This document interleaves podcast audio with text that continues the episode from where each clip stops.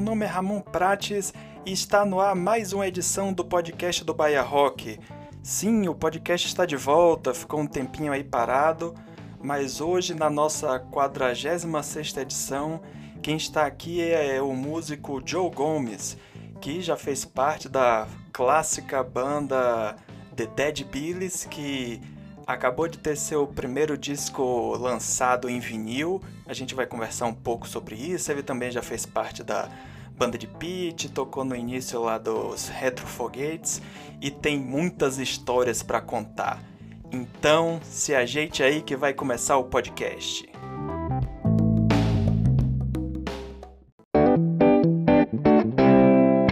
Muito bem, estou aqui com Joy Gomes ou Joy Trumundo, não sei como você prefere ser chamado. Seja bem-vindo aí ao podcast do Bahia Rock. Se apresente aí para os nossos ouvintes.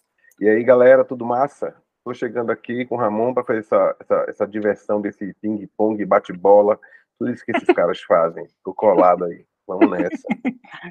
Sim, sim. É, aqui eu já. Aqui no podcast eu já conversei com, com o Rex uma vez, foi mas com ele foi, acabou que foi, eu mandei as, as perguntas, ele respondeu por áudio, não foi esse essa conversa ao vivo, mas é tipo Dead Billies é um assunto que é infinito, né? Então, quando a gente menos esperava, do nada surgiu aí esse lançamento do, do primeiro disco do Dead Billies aí em vinil. Aí eu queria saber inicialmente é, o quanto vocês você, quer dizer, você, é, Morotó e Rex, né? Porque Glauber tá lá no, no mundinho dele, nem, não, não vamos perturbá-lo, né? Deixa ele quietinho lá. Deixa. Mas eu queria saber, é, que acho que para vocês deve ter sido também um, um, pouco surpresa, né? Quando surgiu esse convite aí. Eu queria saber como é que surgiu aí esse lançamento, como é que vocês foram avisados, o que é que rolou é, Alexandre, né, Alexandre Neves, que é o cara da gravadora, ele entrou em contato com a gente, que ele tinha, ele foi um cara super, super, ele tem um diferencial de todo mundo, assim, com que eu já trabalhei em, em relação a disco, assim, sabe? Ele falou, olha, consegui é, a liberação do disco, vocês vão lançar o, o Non Mass, e aí, o que é que você acha? Eu digo, velho, você tá, tá realizando o sonho da gente, sacou? Quem já queria isso desde a época, e, e, é isso, são 30 anos depois, né, praticamente, quase 30 anos depois, e um, o cara chega assim, porque várias pessoas já tentaram, falaram com a, comigo, com o Rex, com o Morotó, com certeza com o Glauber também, e nem, ninguém tinha conseguido, sacou? A liberação, e o cara já chegou e disse: ah, Vou lançar, e, e é isso, porra, obrigado. E eu digo: Porra, obrigado também, velho. Cara, muito massa, Alexandre. Não sei se você já conhece Neves Records. Conheço, eu, eu, tinha, eu comprei o disco do Little Quail and the Mad Birds, que eles também lançaram recentemente. Pô, acabou de chegar o meu também. Sim, sim, ficou, ficou bem bonito também. E aí é, teve, fizeram a capa nova, né? Pegaram aquela foto original e fizeram um desenho com vocês, versão, a banda versão zumbi, ficou bem legal. Paulo Rock é o cara lá de Brasília, daí de Brasília, né?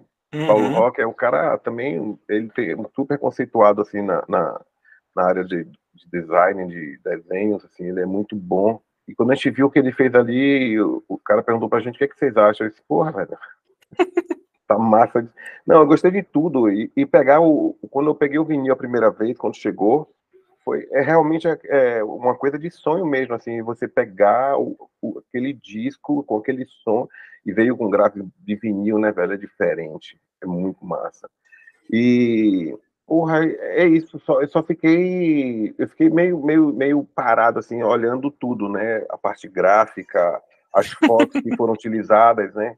Um, um a, eu lembro do dia das fotos, lembro de tudo aquilo ali. Pô, aquela foto que tem dos quadros. A foto, foto, de Soramaia, né? É, Soramaia e Ricardo Ferro também, tem, tem foto dele ali também, que eu ia falar dessa foto. Essa foto foi tirada lá no prédio onde eu morava, no Caminho de Areia, lá na Cidade Baixa. É, parece Londres, né? A foto é um. Pô, você vê daquele tamanho a foto, vê a gente ali, na, na flor da juventude. Porra, é muito bacana. Eu, eu, eu pirei muito assim, e, e pirei com som também, né? Já ouvi umas oito vezes o disco. Eu tô, tô me policiando para não ouvir mais, para não encher o saco. Mas e, Então vocês só ficaram sabendo, vocês não ficaram, vocês não se envolveram muito no. Não, o cara, esse, esse cara ele é muito profissional, assim, velho. Ele, ele, ele não chegou perguntando, é, que, não, disse, olha, consegui aqui a liberação, vou, vou lançar, lançar, o disco de vocês. O que é que você acha? Eu disse, porra, obrigado. Mas você sabe se tipo como é que foi feita essa eles pegaram o que acho que as, as masters não existem mais, né? não, já virou Terra Samba, Gera Samba, essas coisas aí depois. No, no, WR, né, gravava tudo e a fita ficava ali, a galera jogava por cima. Agora, eu sei que ele fez um, uma, uma mixagem para vinil, ele, ele, uma mix, não, uma master para vinil. Ele mudou a master ali, que tem uma diferença, ele, ele avisou pra gente que tinha essa diferença. Isso, isso com certeza deu um, deu um, deu um toque muito melhor assim, ao, ao vinil, no caso, né? Uhum. Ah, então bacana isso. Já, já chegou pronto, o cara é todo pronto, rapaz. não teve. É, não, é assim que é bom. Eu lembro que quando, na época da pandemia, teve aquela live lá de Big Bros, que tava Rex, ele até comentou assim, pô, já ah. pensou ah. a gente lançar esse vinil, um vinil roxo e tal, e aí, tipo, realmente é um sonho que virou realidade. E aí, já que estamos sonhando, existe também a possibilidade de talvez lançar o segundo disco? Porra, eu não sei de nada, mais uma vez, mas eu espero que, que Alexandre consiga fazer isso, porque também é isso, a, a gente, a gente é, viveu muito esse, esse disco de 96, o Don Mass, é, era a gente ali, mas quando a, a, a, gente vai, vai, a gente vai caminhando, né? A gente nunca teve. Você já, já foi em alguns shows da gente e sabe que a gente não tem preconceito musical com nada, né? Sim, a gente sim. sabe o que a gente quer, onde a gente quer chegar, mas, tipo, acho que tudo que a gente viveu, tudo que a gente vive, tá dentro das músicas da gente. E o Dom é um disco mais fechado, assim. É um disco de psychobilly, um disco de, de, de rock, rockabilly, não, psychobilly mesmo, sacou? E o, o segundo, o Heartfelt, já, já, já, a gente já estava com a cabeça em outro lugar, a gente já estava pensando diferente, já estava com o cabelo diferente. Né? Os sim, sim, já, já é, uma, é... é uma evolução muito grande assim da sonoridade, assim, abrangendo os horizontes musicais, né? Apostando sim. em outras coisas que, que depois foram exploradas também no, no Red Foguetes, que você só participou do início, né? Mas. É, gravei a, a demo, né? O, o protótipo, protótipo de, de demonstração número um. E algumas músicas do primeiro disco também são minhas. Sim, sim. Aí já, já era uma outra. Já dava para ver que os, os horizontes ali só iriam se abrir, né? Isso. E a gente vai amadurecendo, né, como, como pessoa e amadurecendo como músico também, né? Isso é muito importante, porque a gente, às vezes, a juventude, né, deixa a gente muito rebelde, né, muito fechado para um monte de coisa. E a gente, ao mesmo tempo, a gente quer, quer, quer, quer mostrar ao mundo as nossas coisas, né? Mas a gente tá cagando para coisas dos outros. E aí a maturidade vai te, te dizendo, olha, será que você quer que mostrar? Também se abra para receber isso aí. E, tipo, não renega aquilo tudo que você viveu antes, sacou? Porque tem isso, cara, agora eu sou roqueiro, velho. Eu sempre falei de Luiz Caldas como, como um cara foda da música. Sempre, sempre achei foda, sabe? Sim, então, sim. Eu nunca, é. eu nunca pensei diferente disso. Tanto assim que é, os shows, shows do, dos Dead Billies era, tinha tudo, né? Até Armando do Dois Mais tocava no show. É, é Luiz Caldas é, agora é todo mês ele lança um disco, é um disco é de forró, outro disco é de música eletrônica, outro disco é de rap, ele tá. Eu não sei se continua assim, mas era é, tem uns alguns anos que ele faz isso, né, velho? Sim, ele teve aquele, ele lançou um disco de metal, de, de, metal, gravou um show lá ao vivo na Concha, tem no YouTube, é, é bem curioso. Mano.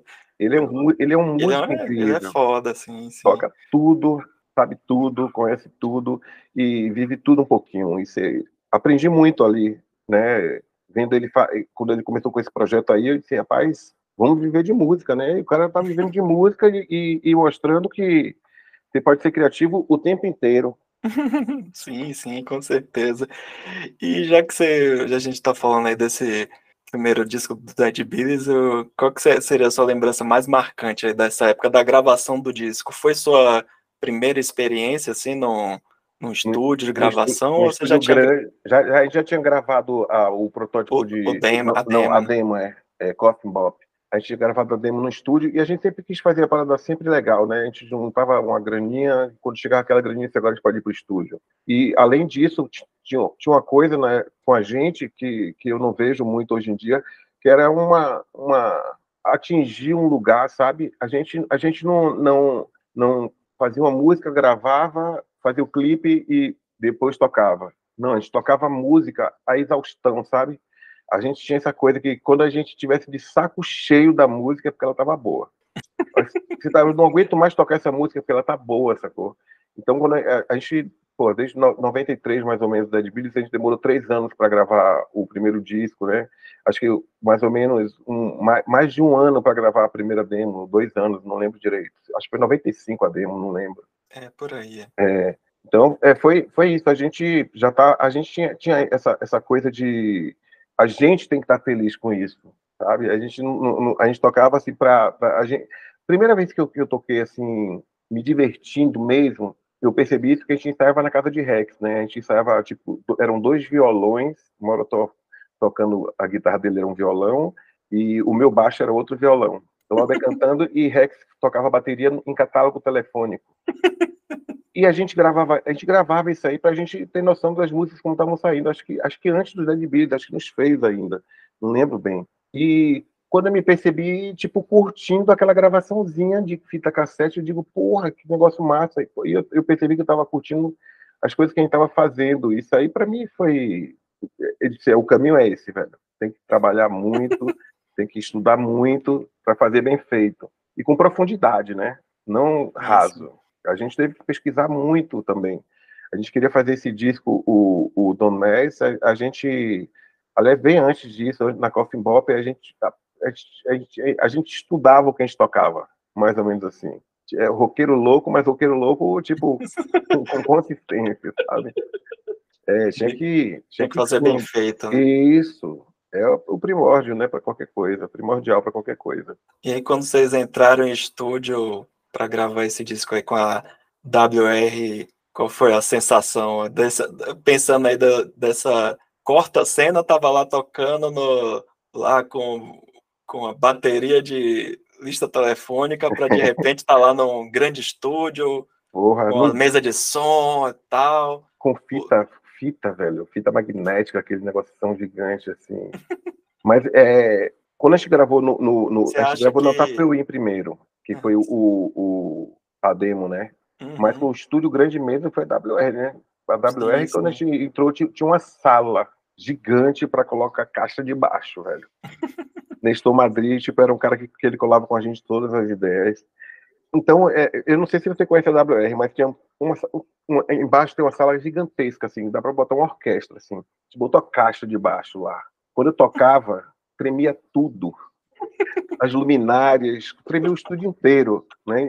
É, essa foi minha primeira. Eu tô, tô com o ego um pouco inflado porque estou falando de mim, né? Mas essa foi, você perguntou a minha sensação quando entrei e, e senti isso aí, velho. Porra, é, era essa sala é só para mim que é, vai botar os microfones é, distribuídos na sala. Hoje a gente sabe que a gente não precisa disso para ter uma, uma, potência de som, né? Mas sim, naquela sim. época para pra gente foi tipo, porra, vamos nessa, e, velho. E era uma forma de que eu ia perguntar isso agora que é, se você achava que o disco tinha conseguido captar a energia do, do show de vocês. E você já está contando né, dessa experiência no estúdio, eu acredito que é, comparado com o show, você já teve esse choque, né? De tipo, você tá ouvindo o seu o som do baixo com qualidade, que talvez em shows nem sempre você tem essa mesma qualidade. Eu lembro que o Moro também falou uma coisa muito legal, assim, no, no, no primeiro dia, no Domés mesmo, não na demo, no Domés ele, ele, a gente tocava, é, é, é, é, uma coisa muito intuitiva, a gente, eu, Rex, Morotó e Globo, a gente era, nós éramos muito intuitivos, porque é isso, a gente não gravava ensaio,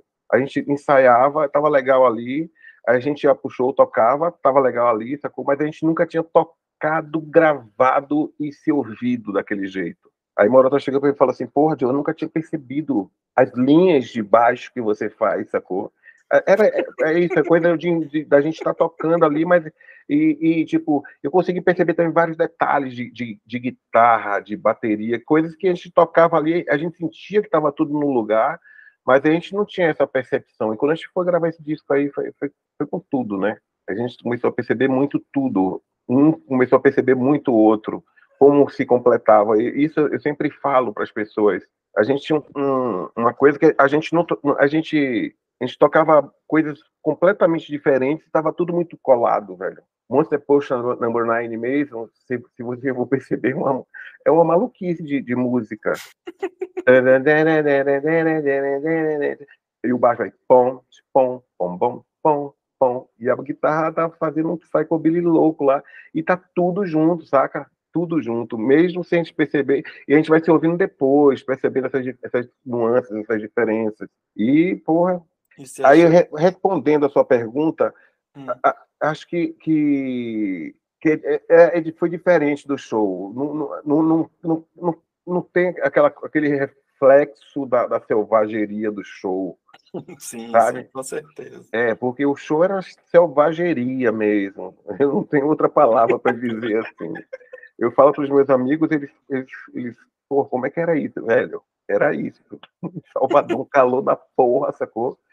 Ela tocando lá e, tipo, o sabão caindo, né? Que o topete a gente colocava sabonete, né? Glicerinado para fazer os topetes. E naquele calor de Salvador, derretia. Começava a derreter tudo. Derretia, caía no olho, velho. E começava a arder tudo aquilo ali. Era, assim, é, era o inferno, mas fazia parte.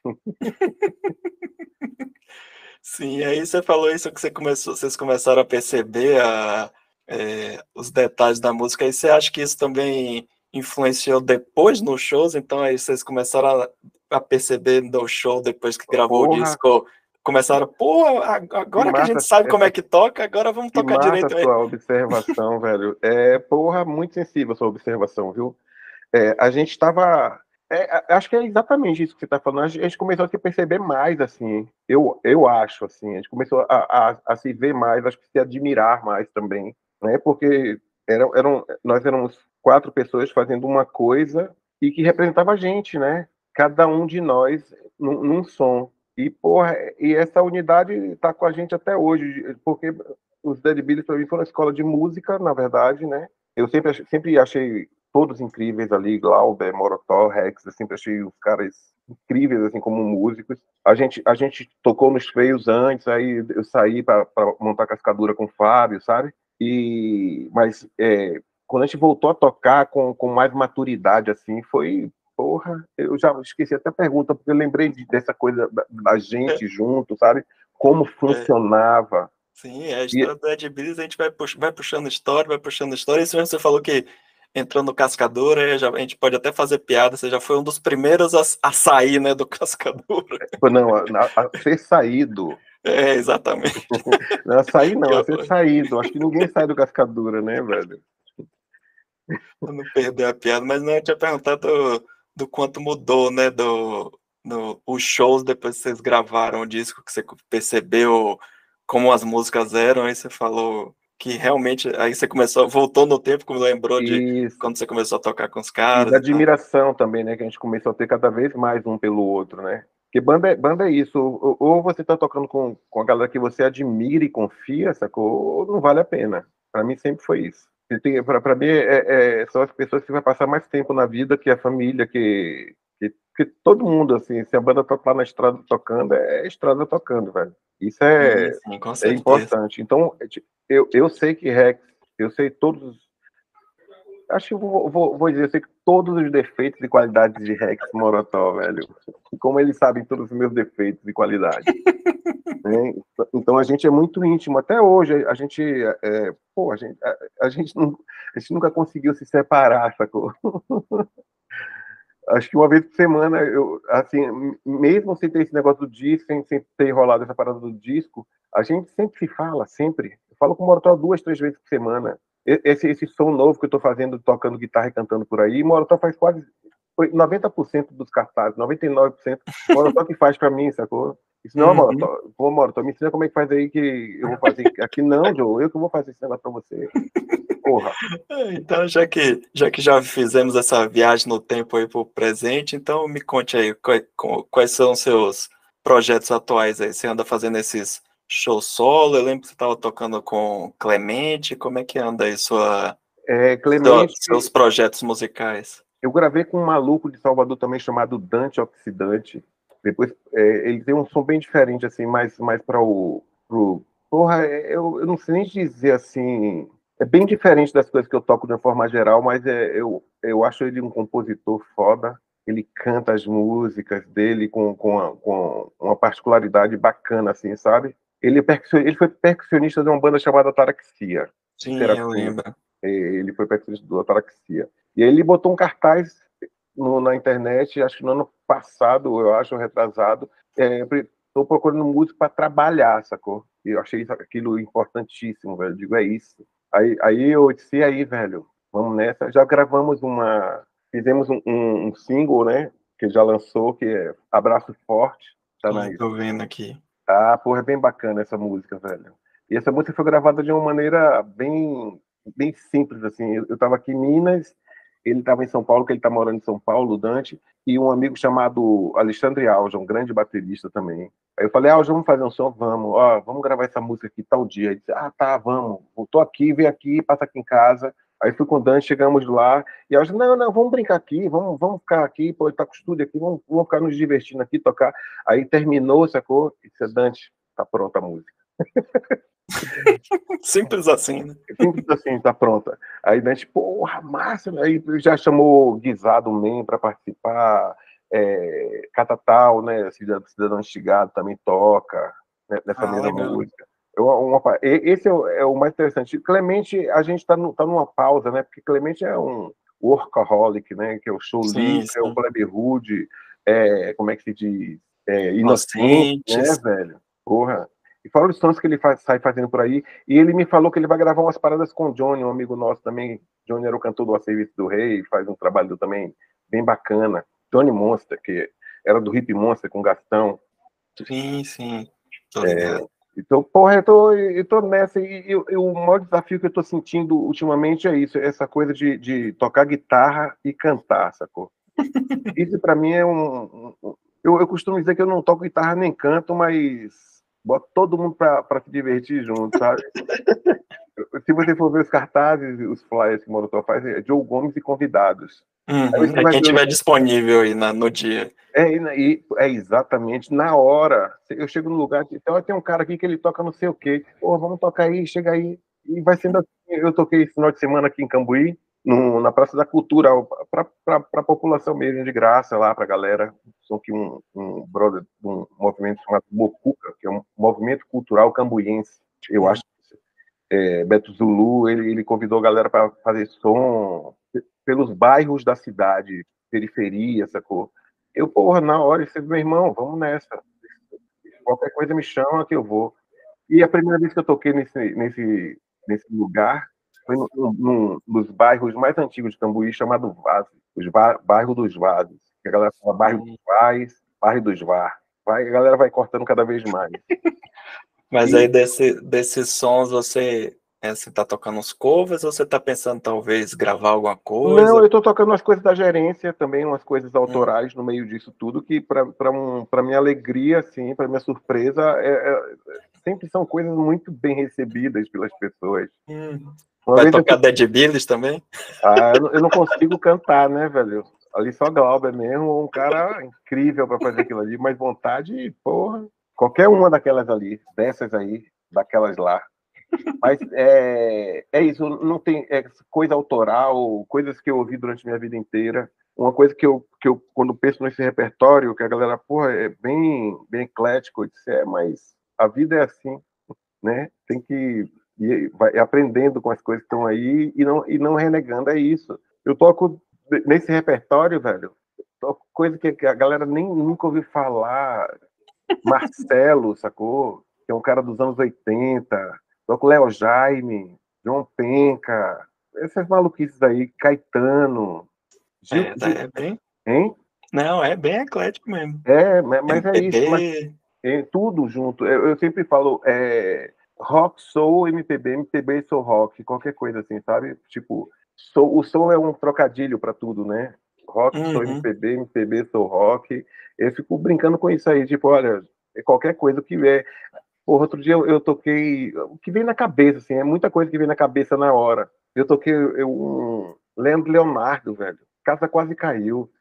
Foi incrível. Às vezes eu nem sei que eu, se eu sei tocar essas músicas, como é que eu sei, como é que eu lembro de alguma coisa assim. Mas é isso. O show é, nunca é igual um ao outro. Tipo os shows do Dead Billies, né?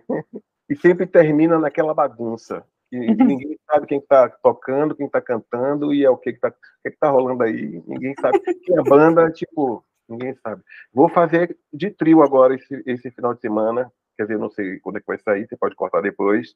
Não, não, pode falar. Eu vou tocar no final de semana, é, sexta-feira, na verdade. Fazer com trio, sacou? Guitarra distorcida. Imagina, sou, sou o grupo bem sujo, não, estou me divertindo muito nessa, nessa parada que estou fazendo aí. Sim, sim.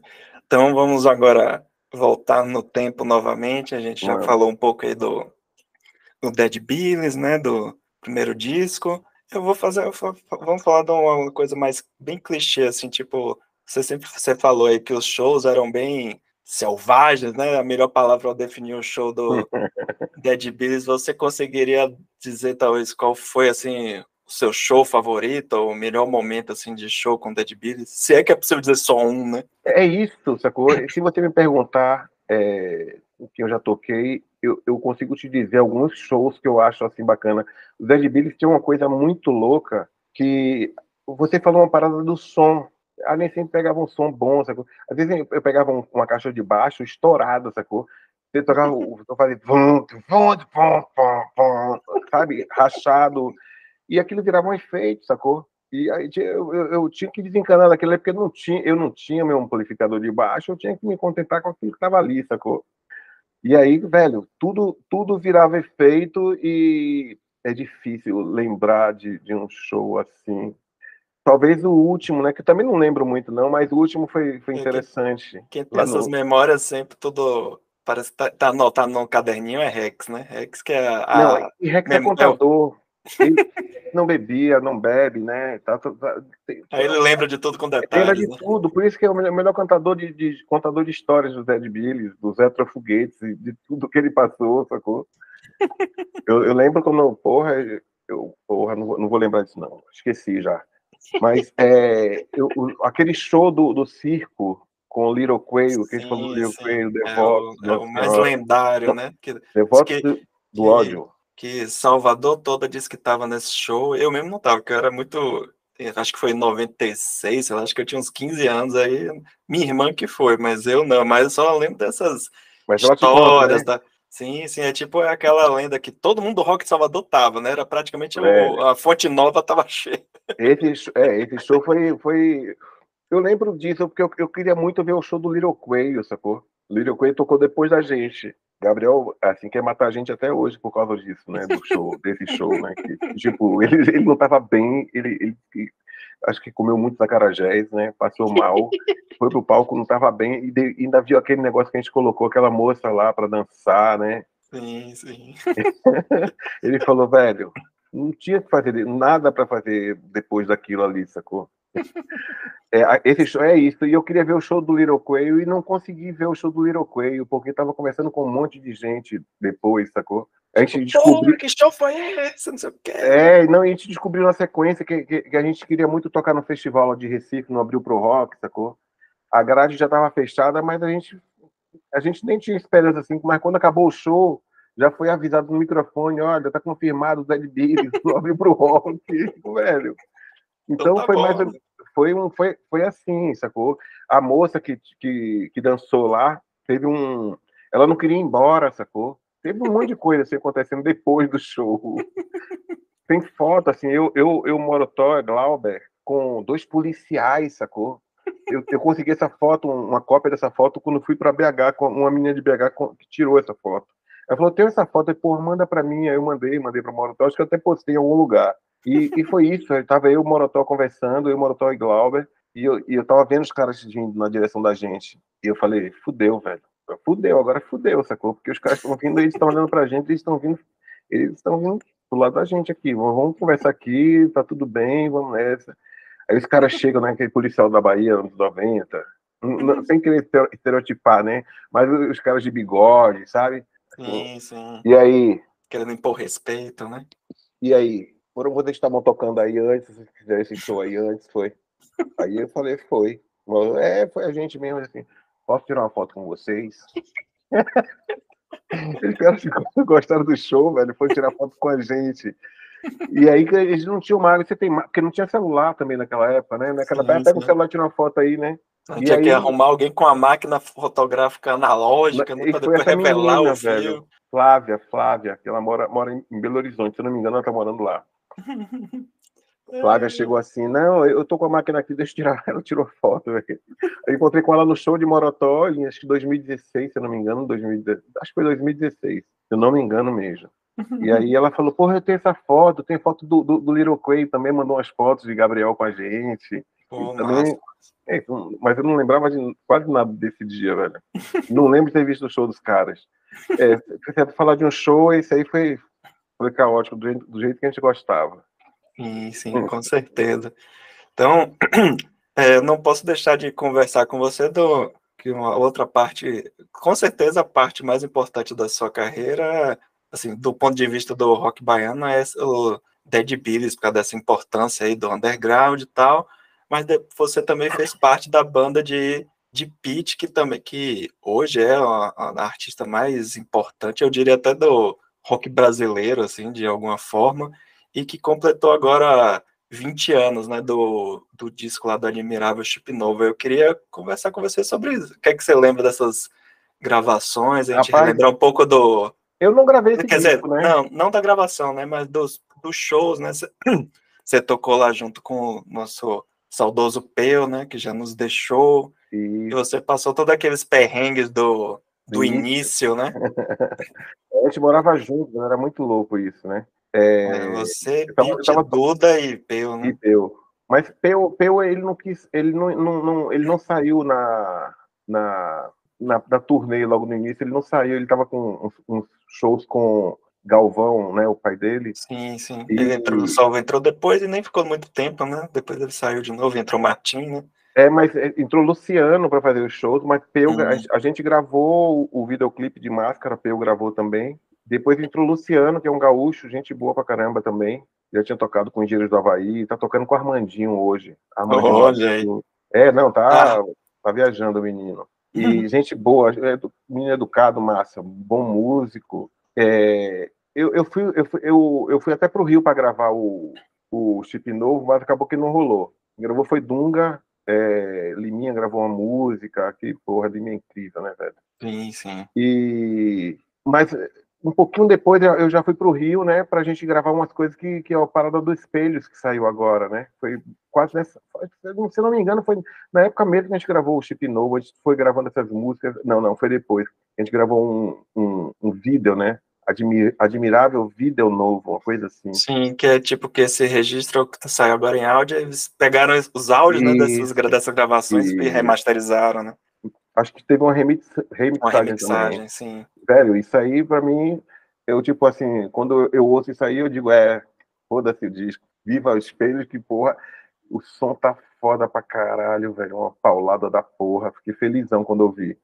Mas aí toquei com o Peu, toquei com, com o Luciano, depois Peu voltou de novo, aí Peu saiu de novo, e aí Martim entrou, tá lá até hoje. E, porra, foi, viajei muito, eu sempre Sim. falo assim, porra, onde, onde a música. A primeira vez que eu fui para a Europa, eu, eu só pensava assim, porra, onde a música está me levando, né? Eu, eu, até falei com o Curi, não sei se você leu aquele. O. Para colorir. Sim, sim. Tem uma história nossa ali, né? Que na, na época eu estava falando com o Curi, olha, Curi, porra, você lembra aquele cara da Cidade Baixa? Porra, velho. Aquele cara tá, tá indo para A música tá levando ele para a Europa, velho. Vai conhecer Portugal, porra, que foda ser ele, porra, é mesmo foda, né, Joe? Vem cá, quem é esse cara, Joe? É me aí. Esse porra, Corina, tá falando de mim, velho. Você deu de Roberto Carlos e disse: Esse cara sou eu, né? Esse cara sou eu. Ah, foi muito engraçado, mas é isso, foi um know-how da porra, assim, de, de trabalho mesmo, tocar com Duda, um baterista foda pra caralho, sabe? Eu tive essa sorte, né? Tenho essa sorte, tocar com Duda, tocar com Rex. Rex, pra mim, é o, assim, me desculpem todos os bateristas, mas pra mim, Rex é o melhor baterista de todos os tempos. Morotó é o melhor guitarrista de todos os tempos. E Glauber era o cantor, melhor cantor de todos os tempos. Assim, eu, me desculpem todos, que eu já toquei, to, toco e toquei com muitos, e vou tocar com alguns ainda, espero. Mas, velho, depois, é, foi a melhor escola do, do mundo para tudo, sabe? Até como pessoa mesmo. É, só, só para você entender um pouco do, da, do, da, nossa intimidade, assim, é, eu e Rex, e Morotó e Glauber, a gente, tudo de bom e ruim, a gente passou junto, sacou? Todas as, as escolas a gente passou junto. E, tipo, o Rex já, já, já, já, já teve discussão de Rex pegar o pedestal para bater em mim, sacou? é, eu não era fácil também, né, velho? Eu não sou, mas eu, tipo, consigo conseguir melhorar um pouco. Eu acho que estou melhorando um pouco. E uma, uma, das pessoas que mais me ajudaram nessa, nessa, nessas coisas, assim, são esses caras aí. Rex uma vez chegou para mim, olha, Joe, eu, eu, eu, eu gosto de você pra caralho, sacou? Mas isso que você faz aqui é chato pra caralho, velho. Isso, isso não é legal, sacou? Eu não me sinto bem com isso.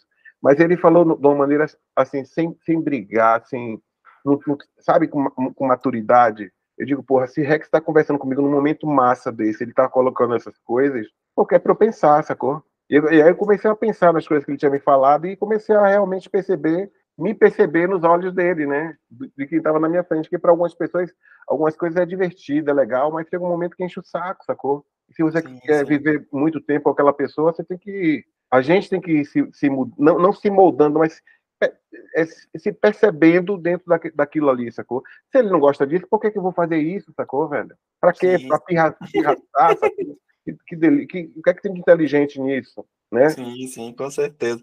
Mas aí você define, você def, é, falando mais uma vez a palavra selvageria da, das questões do show do Dead Billies, então eu acredito que quando você começou a tocar com pitch, aí já era um esquema mais como se fosse um trabalho mesmo, uma coisa é, profissional. E como é que foi essa transição para você, assim, de começar, que foi tipo uma carreira de músico profissional, digamos assim, né? Na, na, na... meio estranho assim no início, porque eu, eu, eu tinha que entender o som, né? Primeira coisa. E eu gostava das coisas que estavam acontecendo ali, sabe? Uhum. Tinha umas uhum. músicas que Graco fez para o primeiro disco, tipo Máscara, o segundo, acho que Anacrônico também foi ele, Chip Novo, do primeiro de novo. Ele, ele, ele tem, uma maneira de, de, de, de, composição assim que, que me atraía muito na época. Eu, eu tocava nos Dead Billies, mas eu amava o Red Hot Chili Peppers, amava MC5, amo, né? Amava por tanta coisa que não tinha nada a ver com o que a gente fazia assim, sacou? E foi um momento para eu me experimentar com outros, outras, outras sonoridades, sabe? mas sem perder quem eu era nunca, né? Tipo, esse sou eu. Ah, mas assim, eu tinha uma briga com o Morotó que era o seguinte: o Morotó fazia uma, uma, uma, uma guitarra. Ele disse, porra, eu fiz essa música aqui, Joe. Porra, o baixo faz assim. Não, velho, o baixista sou eu. Isso eu levei para todos os lugares, sacou? Uhum. O baixista sou eu, quem faz o baixo sou eu. Ah, não, porque eu fiz aqui, porque uma, uma, é uma conversa com outra. Meu irmão, isso aqui é uma banda. Uma banda funciona assim. O cara faz a bateria, eu não vou dizer para ele o que ele vai fazer na bateria dele, eu não vou dizer a você o que você vai fazer na sua guitarra, e você não vai me dizer o que eu vou fazer no meu baixo. Hoje em dia, a Mauro chega assim, olha, Joe, fiz, fiz uma música aqui, porra, mas tipo, faça do seu jeito. Não... Eu já pergunto ele, como é que você imaginou o baixo? né? Né? Facilitar, né? É, não, maturidade também, né? Você vai, tipo, vai que o cara. Na, naquela época eu, eu, eu eu, eu achava e acho que é, que é isso. Eu acho que cada um numa banda tem que somar, sacou? Porque aí é uma banda, aí vai ter uma coisa singular, né? Mesmo que assim, a gente vai fazer um, vamos fazer psychobilly, esse disco vai ser um disco de psychobilly, porque nós somos uma banda de psychobilly. Aí se você for ouvir alguns baixos, Glauber falava uma, falou uma coisa no segundo disco que, que eu achei muito engraçado no Heartfelt. Ele ele ele falou, velho, eu não lembro qual a música específica, assim, mas foi numa música lá, num momento da música que ele falou assim, putz, isso é muito, isso é muito Djavan, velho. Eu não ouvi Djavan assim, sacou? Mas eu já tinha ouvido na vida toda, e às vezes isso faz sem você perceber, e ele estava feliz com isso, sacou? Com, com, com, essa quebra, assim, tipo, porra, leva para um, um, lugar aqui que, que eu não esperava, sacou? E isso é, é o que cada um contribui, eu acho, com a personalidade de um som. Eu também não, nem imagino que o que seja de Javan assim. Talvez seja uma coisa que a guitarra deve estar numa paulada do caralho. Eu tô tom, bem bom, bem bom. Sabe? Em outra mas vibe. É, é, mas é como a gente ouve a música, né? Eu tenho, eu tenho esse problema. Eu, eu, eu geralmente, quando o Morotó me mostrava uma guitarra, eu, eu, ele já tinha o baixo na cabeça dele e eu já estava criando o baixo na minha cabeça, porque eu já ouço a música com baixo, sacou? Mesmo que não tenha nada a ver com aquilo, mas, porra, isso aqui, eu pensei nisso aqui. Sempre foi assim. Até hoje, eu, meu, meu processo de composição, eu não fico não fico pensando no que, no que vai parecer, no que pode ser, sacou? Eu fico é. tentando perceber o que, o, o que aquela música, porque a música é, é o mais importante de tudo, né? Um instrumento é só para você, você exteriorizar aquilo ali. Tem gente que toca instrumento, né? Tem gente toca música. Eu preferi tocar música na vida. Sim, eu, eu escolhi. É uma boa escolha. Né? E, e aí, no, no, no, processo que os shows começaram a, a crescer, você chegou a ficar, tipo, assim, pensar duas vezes, assim, ou quando você, quando, quando você lembrava assim, do Dead Billy, se é selvageria, qual a palavra que você usaria para definir essa, esses os shows nessa época de com, a, com o Pete, com o pessoal? Era, era, era nervoso o negócio, não, não era tão selvagem, mas era bem nervoso, assim. Uhum. Tinha, tinha uma. Porra, era agressivo. Não, não chegava a ser selvagem, né? Porque selvagem é um, é lugar que você, você está, na verdade, né? E agressividade você fica agressivo ali. E, e para mim a música era, aquela música era um, era agressiva, né? É agressiva. Assim, de, de, de tô falando de punch mesmo, sabe? Uhum. É, de, de tocar aqueles baixos, de ouvir aquela guitarra Peu tocando, Martin tocando. É, Peu, eu sempre, sempre achei Peu muito intuitivo, né? Um músico muito intuitivo, assim. E Martin é um cara muito mais, como é que eu vou te falar? Centrado, ele, profissional. É, ele pensa, né? Ele, ele pensa bastante naquilo ali. É, aquilo tudo ali é, é muito pensado, elaborado e, e e eu acho que não, batia aquele negócio aquele tipo.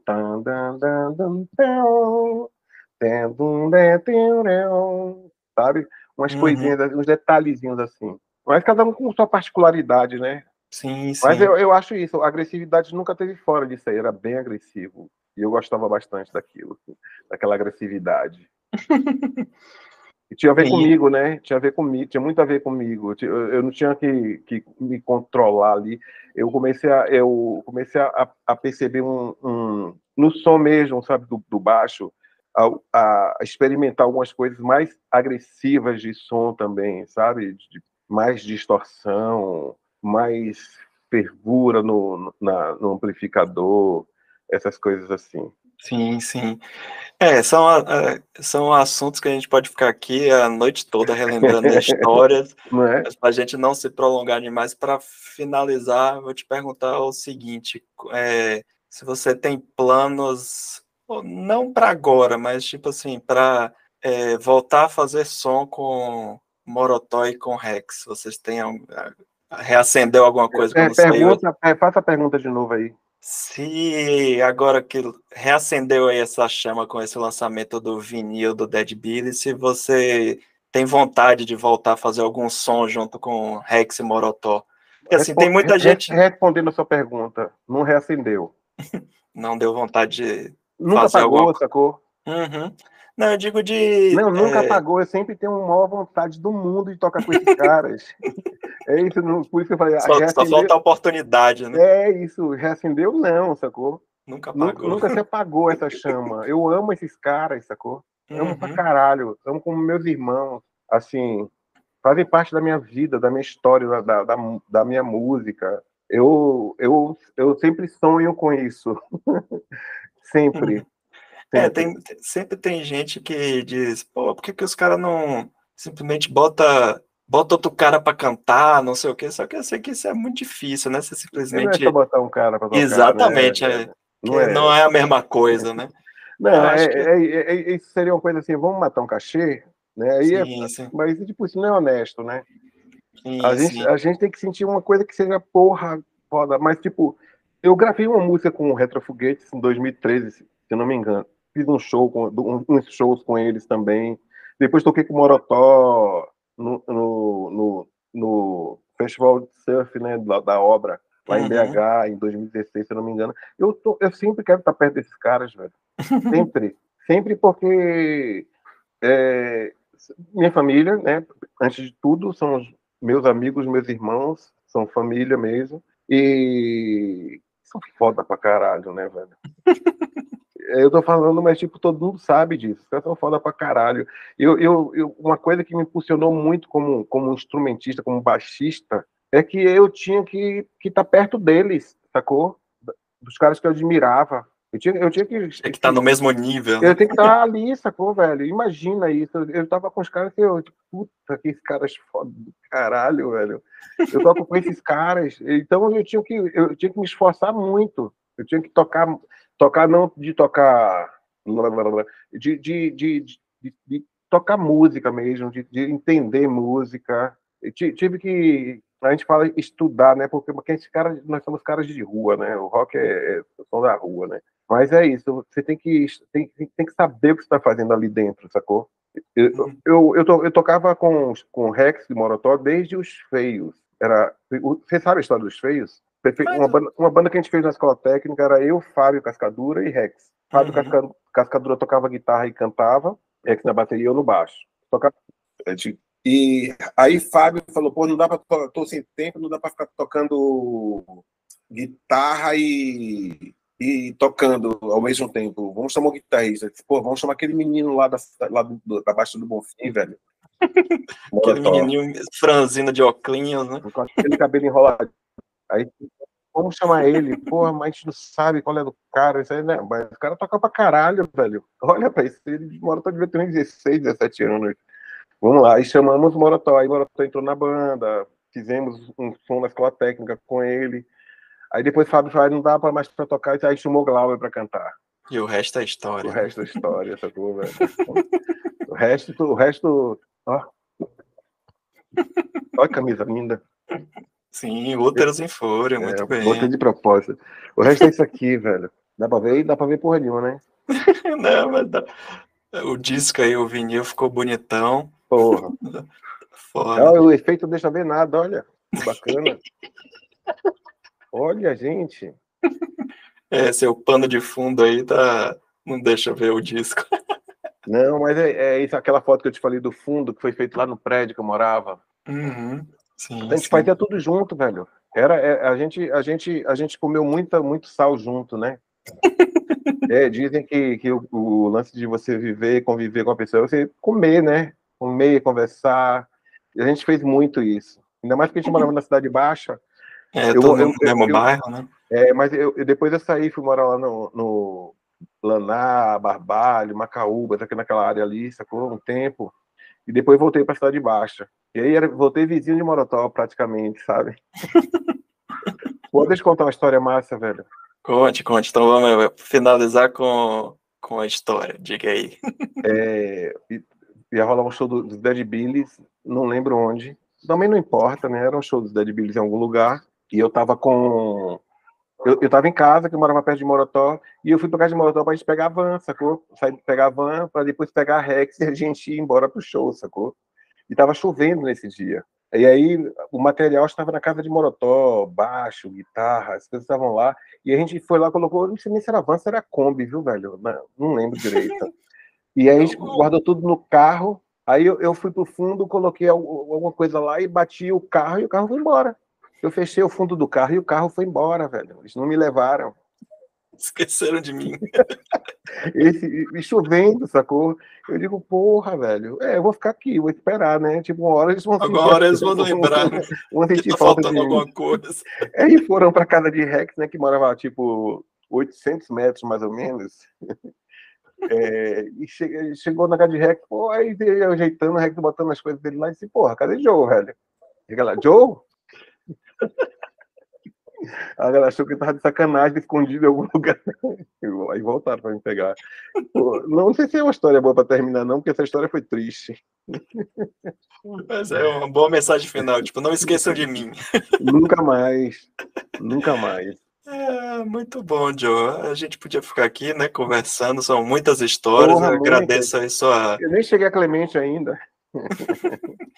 é, quando, quando você tiver mais novidades, parece que você já contou aí do, do single, né, que você participou do Oxidante. É muito, muito bacana, velho. O trabalho desse cara é muito bacana. É, é um compositor compulsivo, sabe? É, uhum. É, às vezes eu, eu, eu digo, Dante, calma, Dante. Calma. não, não, que eu acabei de fazer uma. Aí do outro dia ele tá, já manda três. Já tem novo. mais dez músicas. É, ele é compulsivo, assim. E um, um bom compositor, viu, velho? É, eu, eu, eu falei do Abraço Forte, mas tem tem, tem várias músicas dele, se você for perceber as letras dele, são muito bacanas, assim, são muito, muito a vida dele mesmo, a vida das pessoas que estão do lado dele. Ele, ele conta uhum. de uma uhum. forma bem bacana, velho. Bem bacana. Massa, massa. Irei ouvir. Então é isso, cara. Muito obrigado aí pela conversa. Quando tiver novidades aí, você manda sinal que aí a gente futuramente aí troca ideia de novo. Foi, foi muito e... bom te ver de novo, viu? Que é, bom, aí, faz muito tempo que a gente não se falava, né, velho? Sim, eu lembro que é... falou uns anos atrás, não lembro sobre o que, há, há, muitos anos atrás. Não sei é, se eu... Você já é, eu... com podcast, com, com o Bahia Rock, essas coisas. É, com, é, com o Rex Morotó, com o Morotó eu troco mais ideia, que a gente tá num grupo de WhatsApp juntos, aí eu fico... Tanto que a gente ficou sabendo do, do lançamento do vinil, foi ele, ele mandou um vídeo lá, você recebendo os discos, aí depois 30 segundos depois ele. Então, galera, mas peraí, segura a onda aí, não pode espalhar ainda, não. Peraí, Eu ia não, falar isso. Eu ia não, falar man, isso. Relaxa, a gente não vai contar, não. Aí não demorou muito, já apareceu o link lá para comprar. Pronto, cada um compra o seu aí. Pronto, mas, agora pode espalhar a palavra. mas foi muito louco isso, porque o, o, o cara Alexandre, ele falou, poxa, eu vou mandar o disco para aqui, só para uma agenda de marketing, tudo. O meu irmão ficou tão feliz quando viu aquilo ali, velho. E eu escrevi embaixo, lembrar, lembrando que não pode divulgar essa coisa. Eu escrevi embaixo. É, aí você está querendo demais de Morotó. Morotó, já, né, velho, mas... já encaminhou para 50 pessoas. Não, é o jornalista. Mas eu... Né? Não, sou o grupo, sim. tem vários jornalistas lá no grupo. Tá bom. Pô, que massa, mas, velho. Valeu, cara. Então, até o até, os, até a próxima aí e um abraço, valeu. Tchau, boa noite para você.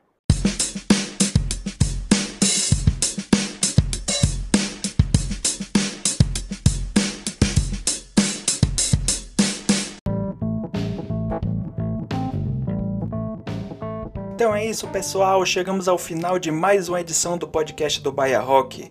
Agradecer mais uma vez aí a presença de Joe Gomes e se você ficou interessado em comprar o vinil da, do Dead Billies, o link está aqui na descrição do programa. Então é isso, pessoal. Até o próximo programa. Um abraço.